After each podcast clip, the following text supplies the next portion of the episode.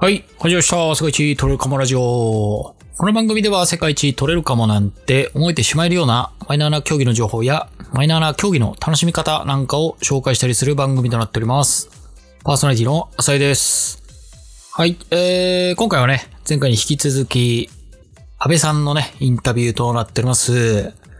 今回からね、いよいよ、まあ、ドイツの野球の話をまあ野球に限らずね、スポーツ周りとかね、なんかそういった話もたくさん聞けてますので、ぜひお聞きください。では、スタート偶然に偶然に偶然が重なってますね、なんかもう。そうなんです。本当に、たまたま、あの、試合を見に、知り合いの方に捨てられて試合を見に行ったんですけど、はいはいはいはい。誘ってくれた人もたまたまその日試合がオフで見に来てたんです。へー。知り合って、はいはいはいはい。なるほど。で、まあ、今に至るというか。はい。で、そこからまあ、本格的に飛び出して、はい。そこから5年間は割と第一線というか、はいはいはいはい。で、デビューして、そこからちょっとまあ、一区切りつけて、今って感じですね。なるほど。わかりました。いやー、面白いっすね。ドイツで。今は、その、じゃあ仕事を辞めて、えーっと、社、あの、学生やられてるっていうことでしたけど、えーっと、ど、どういった、あの、専攻っていうんですかどういったことを学ばれてるんですか、今は。えっと、その大学で、スポーツマネジメントっていう、はあ、はあはあ、スポーツマネジメント学科みたいな。はい、そうです。えー、まあ、名前はよくスポーツマネジメント、まあ、時々聞くとは思うんですけど、多分、はい。専門の人じゃないと何をするんだっていう感じだとそうですね。スポーツの何をマネージメントするんやっていう 気はしますね。なんか、まあ、わかんないですけど、スポーツぼいぼやーっとした認識しか、まあ僕らにはないですけど、はあれですか、その、まあスポーツビジネス的にクラブ運営とか、チーム運営とか、なんかそういったことをやってんのかなぐらいの。あ、もう本当におっしゃってて、いわゆるあの、クラブスポーツチームの GM とかっていうポジション、ああ、なるほど、なるほど。部部あの部門を統括して、全体う的んうんうんうにんこう回すっていう役割へえ、なるほど。っていうなとんこか、ろですはい。なんとなく、その、急に出てきた気がするんですけど、その、仕事もスポーツ関係の、なんか、仕事されてたんですかもともと。あそれも全然また関係まのた関係なく。全然関係ない仕事。まあやっぱ教育畑だったので、その教はい育関連で働いてました。ドイツ来て。へえ、なるほど。え、これで、なぜ、急、なんで、この、スポーツマネジメントはい。の学生、しかも、仕事辞めて学生になろうっていう、ですよね。だからここ が、ここが、いまいち、こう、つなが、脳の中で繋がってこなかったんですけど、どう、どういうきっかけになったんですかあの、その日本の大学生の時はもう海外が相手、はいはいはい。あ、なるほど。は海外に来てい、みたら、それはそれでやっぱり一つの目標が達成ああ、なるるほど。あ、また、また探さないといけ なく。進む。ターゲットを何か見つけないと生きていけないから。で 私はい、ほど。がドイツのデュッセルドルフっていう街なんですよね。はい、はい。そこってすごくあの、もう日本、日系企業のヨーロッパの拠点って言われてるぐらい、ものすごい日本人がいっぱいいる街なんですよ。ああ、そうなんですか。へえ。 6000人ぐらいいるようなところで、ああ、そうなんですか。へえ、そんなにいらっしゃるんですね。まあ、ヨーロッパの中では有名な都市で、その日本人が多いっていうところでああ、そう、もうヨーロッパで日本が一番多い。すね。ヨーロッパでもロンドンデュッセルドルフみたいな、そんぐらあ、い。そうなんですか。ええちょっとすいません。あまり存じ上げなかったですけど。あ、そうなんですね。はい。はあはあそはあ、んぐならいるほが多くいる中で、で私が勤めてたのも、ど。はい。やっぱ日系の人がやってる。なるほど、なるほど。なので、仕事でもほとんどやっぱり日本語しか使わなかったですし、あ、そうなんですね。なるほど。だから当初は海外に住むっていうのが目的だったんですけど、それでもやっぱり、にいても、なんかやってること日本と変わらないなっていう思いはずっとあったんですよね。ああ、なるほど。最初は良かったけど、ちょっと物足りねえじゃないけど。そうですね。なるほど。で、その時に仕事とは別に野球をしてたので、はい。野球はほとんどもう日本人だとほとんどいないですし、やっぱドイツ人のコミュはい。ニテはい。ィとうんうんうん。一番うまくできないですけど、その中でこう、やっぱスポはいはーいツがドイツ人と関わってるああ、なるほど。野球だったんですよ。ははははは。なるほど、なるほど。やっぱりその、野球をしてる時の、うんうん、うがん。一番自分の中でこう充実してたんですよね。うーん。なるほど、なるほど。で、充実してて、あやっぱり自分はスポーツに関わるのが一番いいんだなって、やっぱ本能的にああ、なるほど、なるほど。まあ、そのプレイヤーとしては、もう、まあ、終わりが見えてるというか、まあはい、ある程度終点に近いってなった時に、その残ってたのが、そのスポーツ、す野球とかを大きく見たスポーツっていうに対して、まあ仕事もちょっと不不調というとあれですけどね、ちょっと、ちょっと、わだかまりがあった時に、あ、じゃあスポーツを仕事にしようみたいな感じで、はいあ、で、で、大学に入られたと。そうですね。あの、 そっから、まあ、スポーツ関連の仕事したいとは思ったんですけど、はいはいはい。経験もないです。知識もない状態で、まあ、ましてや言語うんうんもうん今までの経歴だとそうですね、一度も、一度もせスポーツマネジメント的なものは何もなかったですけど。そうなんですよ。なので、そんなところを、まあ、日本のドイツにも雇ってくれるところは、まあ、100%ないだろうっていうところがあったのでほど。まあ、まずは、その、やっぱドイツって日本以上にやっぱ肩書きってすごく重要なので、あの学歴。ああ、そうなんですか。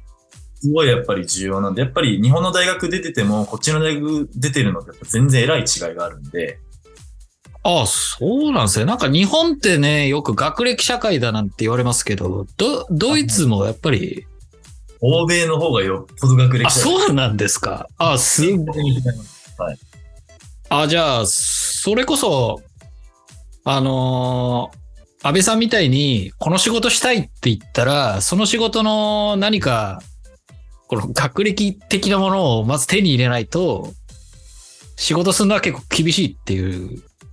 もう外国人であればましてやもう、え、そうなんだ。いや、日本じゃ、ちょっと考えられないですけど ね。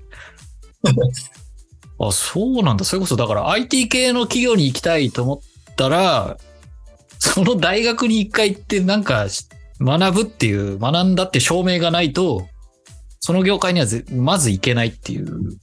まあそこ、あのよっぽどその優れた技術とか経歴とかがあればまた話なんですけど、もし何もない状態なら絶対学歴があった方がいいであ、す。そうなんもちろんだ入。れないことはないです。入れないことはないですけど、はいはい学歴が100%いいです。安倍さんの感覚で言うと、日本よりハードルが高いっていう感覚なんです。あ、そうなんですね。ええちょっと意外ですけど、なるほど。じゃあ、そう明。確に区分されちゃうんで、やっぱり学歴あ、って。そうなんですね。じゃあ、それで、大学に入って、じゃあ今勉強中と。はい。あの、もともとその大学っていうのは知ってはいたんですけど、はい。割とスポーツの、スポーツ業界で言ったらかなり有名なうーん。まあ、そこが一番就職するにあたっては、まあ、近道というか、一番まあ、うんうんな方法かなっていうのがあって、なるほどな。安倍さんみたいにそういう、あの、まあ、就職目的って言うとあれですけど、はいで、大、その大学に入られてる方も結構いらっしゃるんですか日本だとそんなに、そういうケースってあんまない気がするんですけど。ああ、そうですよね。えーっと、まあ、やっぱりでも、ここにいるもちろんドイツ人もそうですし、やっぱりみんなはいスポーツ業界する学生も多いですし、はい。あの、日本人の方も結構いらっしゃるんですけど、ああ、そうなんですか。それこそ安倍さんと同年代とかぐらいの、えーっと、やっぱもうちょっと若い子たちさ、 すがに若いですね。僕だいぶ大学行ったらもう上の方になっちゃうんで、さすがに、なまある20ほど。前半から中盤ぐらいの子方が多いですね。へえ、あ、どう、そうなんですね。へえ、その全然、そのドイツのことは全然知らなかったので、まあ、情報ないですもんね。わかんないですもんね。そうですね。やっぱりなかなかね、あそうなんですね。なんかイメージは、やっぱり海外は実力主義で、学歴なんて関係ないよ、のに、日本は、未だに学歴社会だみたいな論調をよく目にしますけど、なんか全く逆のこと聞いて、衝撃を結構受けてますね、今。逆に日本の方がいくらでも挽回できますからね。その教育システム的にヨーロッパとか、だいぶ早い段階だからもう振り分けしちゃうんで。ああ、そうなんですね。でもなんかドイツなんかで聞いたことはあるような気はしますね。なんかその、いや、 なんか本でなんか読んだぐらいですけど、なんか中学とか高校ぐらいから、もうなんか専門学校みたいな感じになっていくみたいな話はなんか聞いたことあるような。 10 10歳1歳でもうその進路が割と分かれちゃうんですよ。 ?10 歳ですかあそうなんですか ?10 歳で大学行く人たち用の学校に行くか、ええま他の人かみたいな感じで分かれちゃうんで。あ、もうそうなんですか ?10 歳早っ10歳のなんぼ、俺鼻くそほじってますよ、まだ10歳って。小学校4年生でもそんぐらいなんで、日本で言ったら。え、じゃあ、その大学行くコースに行くためには、じゃあ、その10歳までにちゃんとこの教育っていうか勉強をちゃんとしてないと、もう厳しいというか、結構難易度がかなり。ええそうなんだ。ええもちろん、その違う、そうじゃない学校も何種類かあって、もちろんそこから大学行くことももちろんできるんですけど、やっはい。ぱりその親御さんからしたら、その一番そのいい大学まで行けるあ学校に。そうなんだ。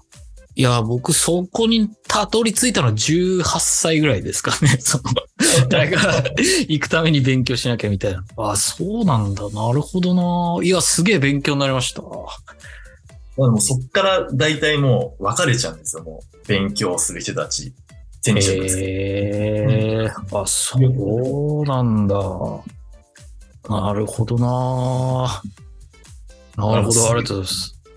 ホワイトカラーっていうんですか、事務所でそういうスーツ着て、事務所の人、作業着着て、えー、そうなんですね。うんされちゃいますね。えーいやー、実は僕、実はというか僕がいる会社、まあ教育関係っていうとあれなんですけど、まあ塾とか英語塾とかあ、そうなんですね。やってるんで、ちょっと今度お話しいただきたいぐらいですね。なんかその、 かドイツはこうです、みたいな。まあまあ、私の分かる範囲でよければ。あ、本当です か。ちょっとじゃあそれは別でまたオファー、オファーというか、ちょっとはいお聞きします。わかりました。すいません。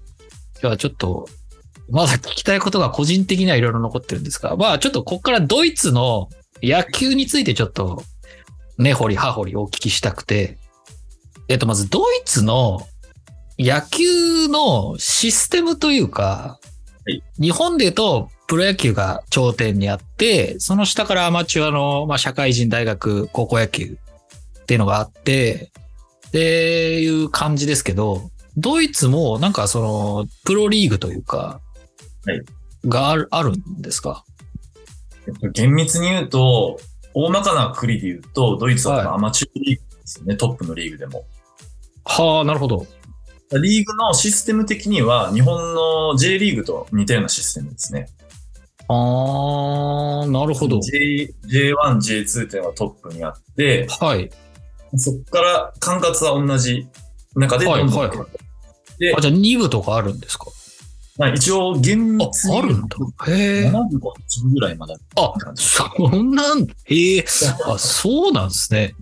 え、じゃあ意外ともう全国リーグが、あ、ある。一部、一部は本当にあの、そのブンデスリーグっていうブンデスっていうのは、はい。ドイツ東京和国の連邦って意味なんですよ。その野球もブンデスリーグって言うんですけどあ、、そうなんですか。ドイツのあのトップクラスのスポーツのリーグってみんなブンデスリーグって言うんですよ。バレエもそうですし、あ、そうなんですか。でも野球のブンデスリーグっそうなんです。ていうのはがあるそうなんです。えーじゃあそこは全国リーグになってる。一応一部は、えっと、一部の中で二つリーグがあるんです。はあ、はあはあ、南地区っていうに二つのリーグで分かれてまして北、と南で分かれてる。はい、ドイツをちょうど真ん中で割って、へえ。は二つのリーグ。あ、はあはあはあ、えーなんかそれプレーオフみたいな。あ、あります、あります。あ、あるんのですか。はまあ、日本でセリーグ、パリーグみたいな感じですよね。それあ、ぞれではあはあはリーグ、レギュラーシーズンをして、その後、プレイオフみたいな感じでやったりっていう形です。あ。へええー、なるほど。で、その下に7部ぐらいまであるはってのがい。そこから、はい、2部、3部。で、三は2部からは、ちょっとその、地域ごとにまたリーグが枝分かれしていくああ、本当にサッカーっぽいですね、それ。あそうなんですはい。本当にサッカーと同じシステムだと思います。えーちなみに、その安倍さんが、えーっと、所属されてたチームは何部ぐらいの私はずっと一部にいました。あ、一部で。北地区の一部ですね。えーなちなみにチーム名とかはわか最初の2年間は、はいドルトムント・ワンダラーズっていう、ドルトムント、ワンダラーズっていうんですかね。ドルトムント・ワンダラーズ。はい。で、移籍されたんですかで移籍しまして、その後、2年間がゾーリンゲンっていう土地で、ゾーリンゲン・アリゲーターズっていうところで2年間プレーしました。えー、なるほど。で、最後の1年はちょっと、その、一部じゃないんですけども、一気に下の方のリーグで、はい7部ぐらいですかね。えー、あ、もう最、最底辺、最下層に、はい。で、そのクレフェルド、クレフェルドクロースだったかな。そんな感じの名前のチームでやってました。えー、そうなんですね。え、でも、あの、ドイツだと野球ってマイナーっていう話でしたけど、こ、こんな7部まではい作れるぐらいのチーム数はあるんですか、ありますね。やっぱり、あの、えー、そうなんだ。スポーツ大国なので、あ、そう、ええステムとか自体は割と、多分ヨーロッパの中でも一番大きい規模だと思うんですよ。あ、チーム数とか、単純なところで言うと。一部のチーム数も、その北地区8チーム、南地区8チーム、計16チームなので、それって多分ヨーロッパで一番大きいんですよ。 16チームでやれるんなら、それすごいですね。それが韓国とか台湾より多いですからね。もうシステムは立派なんですよね。現地の中身がそんなに追いついてないっていうところがあるんですよ。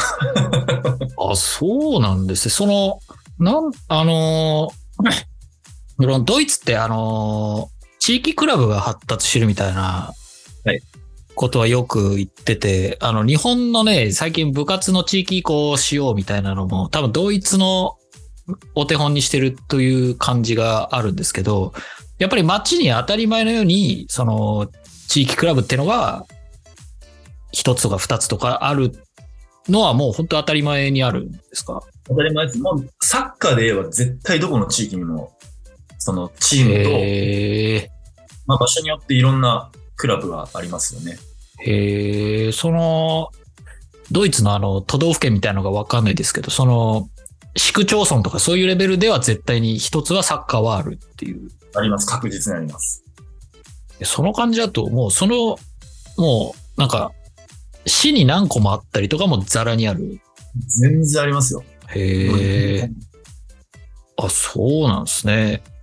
ちなみに、その、あれですか、その、サッカー以外もやってるクラブもいっぱいあるんですかサッカーと何かとか。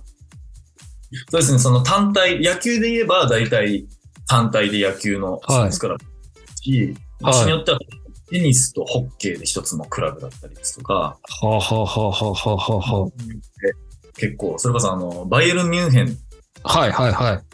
僕ファンなんですよ、実は。 そうなんですね。そう、実は僕ファン、実は長いことファンやってるんですけど。はい。かなり大きいんで、バスケットボールのチームもありますし、はいはいはい。あそこもまさに総合型スポーツクラブって感じですね。おー安倍さんの所属したクラブは単体だったんですかほとんど野球は単体ですね。あ、そうなんですね。え、ちなみにそれ参加されてる方は、年齢はもうバラバラなんですかバラバラですね。本当にあの、えーアマチュア野球なんで、基本的にドイツ人はもう仕事しながら、その空いてる時間で野球をするっていうか、えーそれこそ、あれなんですかその、野球はまあマイナーかもしれないですけど、その、ドイツにいる方ってのは、当たり前のように、かなり多くの人が仕事以外で、何かクラブ入ってて、スポーツしてるっていうような。あ、そうです、そうです。はい。ええあ、そうなんだ。一応その、ドイツが、えーっと、8300万人人口がいるんですよね。はいはい。で、その中で一応、クラブに所属している人が、なんだ28万人ぐらい、30万弱ぐらいはいるので、はいはいはそれが全部、なんていうんですか。もう、子供から大人まで、全員がそういうクラブに所属してるのへが、で、ー合計で大体まあ30万弱ぐらいって感じですね。い。あ、ごめんなさい。8300万人人口がいて、はい。で、クラブにいるのが、ごめんなさい。もう一度いいですかクラブ会員に所属してるのが7.5万人っていうふうに言われてるんですよ。 ?27.5 万人。はい。あははは。そうすると、中学生とか高校生とか、そういう、まあ若い人たちも普通に入ってるもんなんですかこれ。みんな入ってます。ああ、じゃあ部活みたいな感じで、じゃあ。そうですね。はで日本と違うのが、あ。はい。まあ、日本だと本当に、例えば中学生だけ、高校生だけってカテゴリーで分けらうれんるじゃないですうか。んうんうんうんうん。それはいだと違うと思うんですけどはいはい。一つの場合は、もう野球もそうだけど、もう、一つのチームで全部大人のチーム、アンダー18、アンダー15、アンダー12みたいな感じで、もう一つのチームでへえ。続いてるんですよね。はい。あなあ、あーなるほど。まあそのはまま、クラブにいればどんどん年齢も上がって、上手な子だったらそのままトップチーム、うんうんうん年齢高くてもトップチームでプレーすることもできますし、あ、はあはあはあはあ。えっと、ちなみに、その、例えば、まあ、あんまり上手くなくて、はい上にはいけないっていう人っていうのは、移籍したりするんですか他のクラブに。全然あります。あ、全然あるんですかめちゃくちゃしますよ。そうなんすか、はい日本じゃさすがに、ちょっとこの、うんこの学校の部活やめて、 やめますってなかなか言えないですからね。それこそま、あそうですねはい。霧島部活やめるってよっていう、ご存知ですかね。あはい。名前は聞いたあ、ことあ本り当まですか。やっぱあれ、あれで、あの、小説になるぐらいの結構な事件ですけ ど。普通にフランクにじゃあ、あの、安倍さんもい、えっ、と、2回移籍経験されてますけど、まあ普通に、はね、特にドイツ人の場合、例えば仕事で、仕事の都合で転勤しますとかってパターンでよくチームが移籍する。っていう時ああ、なるほど。あとやっぱりその、スタメンで出れなかったらもういいやって言ってすぐ他のチームに移籍っていうのも結構、ええうわ、それはないですね、日本だと。その考えは、ないっすね、その考え。まああんまりこうチームのためにっていうこう、機会で下働きをしようみたいなところはそこまで日本ほどは深くはないですね、そういう。ええ逆もあるんですかねその、あんまり強くないチームで、バリバリ主力張ってて、もっと強いとこでやりたいっつって、強いとこ行くみたいなのも。それもめちゃくちゃあります。あるんすね。そうなんですへえあ、そうなんだな。いや、だいぶやっぱり日本と違うなあという。ちなみにそのコーチとか監督とかっておそらくいると思うんですけど、そういった方ってのは、あれですか、そのボランティアに近い形なんですかね。ですね。まあその野球、ドイツの野球で言えばなんですけど、はい。本当にドイツ人は基本的にどんなポジションであれ大体もうボランティアなんですよ。へえ。あ、そうなんですね。はいはいはもしかしたらチームによって多少お金を上げてるところもあるかもしい。れない。うんうんうんうんまあメインはそれなんですけど、やっぱり各チームそれぞれ外国人でプロ契約してる選手がいるんですよ。ああ、そうなんですか。まあ強いチームとかだと、っていう感じですかね。どこの、一部で言えばどこのチームの外国人選手はいますね。そのお金をもらってプレーしてる選手っていうのは何人かいらっしゃって、へえ、ああ。え、まあ、何、何人かってぐらいですか一人二人とか。ちゃんとそれもチームによってバラバラですね。あ、バラバラなんですね。は5人、6人ってところもあるので、ああ、なるほど。まがあればどんどん外国人を契約できますけど、あ、はい。お金がない地域はなかなか、本当限られた人だけってなるほど、なるほど。へえ、そうなんだ。面白いな。へえ。まあたまにその外国人が監督するチームなんかもあるんで、そういう人たちはおそらくお金をもらってると思います。ああ、なるほど。まあ、外国から呼び寄せたりする場合は、まあ、おそらくお金を払ってるだろうと。はいもらってると思います。あーなるほど。安倍さんはまあ自分で行ったから、お給料なし、お給料っていうしかか。も、もうそんなお給料もらえるほどの実力ではなかったんで、僕は。はーちなみにそのレベル感ってどうなんですかその大学までやられてたと思うんですけど。はい。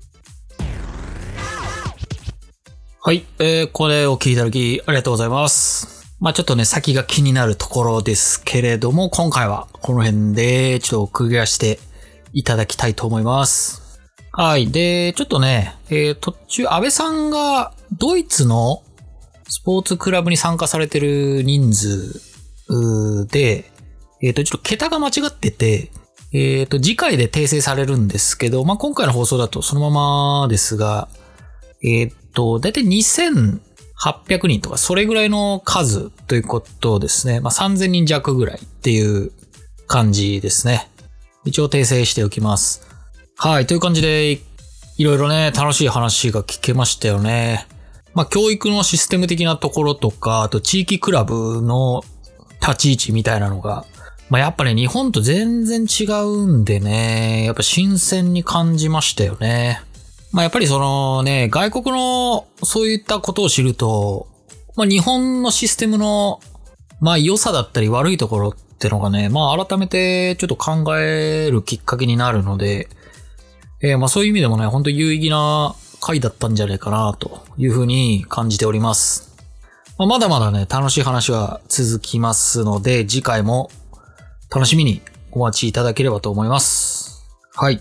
まあ、ということで今回はこの辺で、この辺で終わりにしたいと思います。ありがとうございました。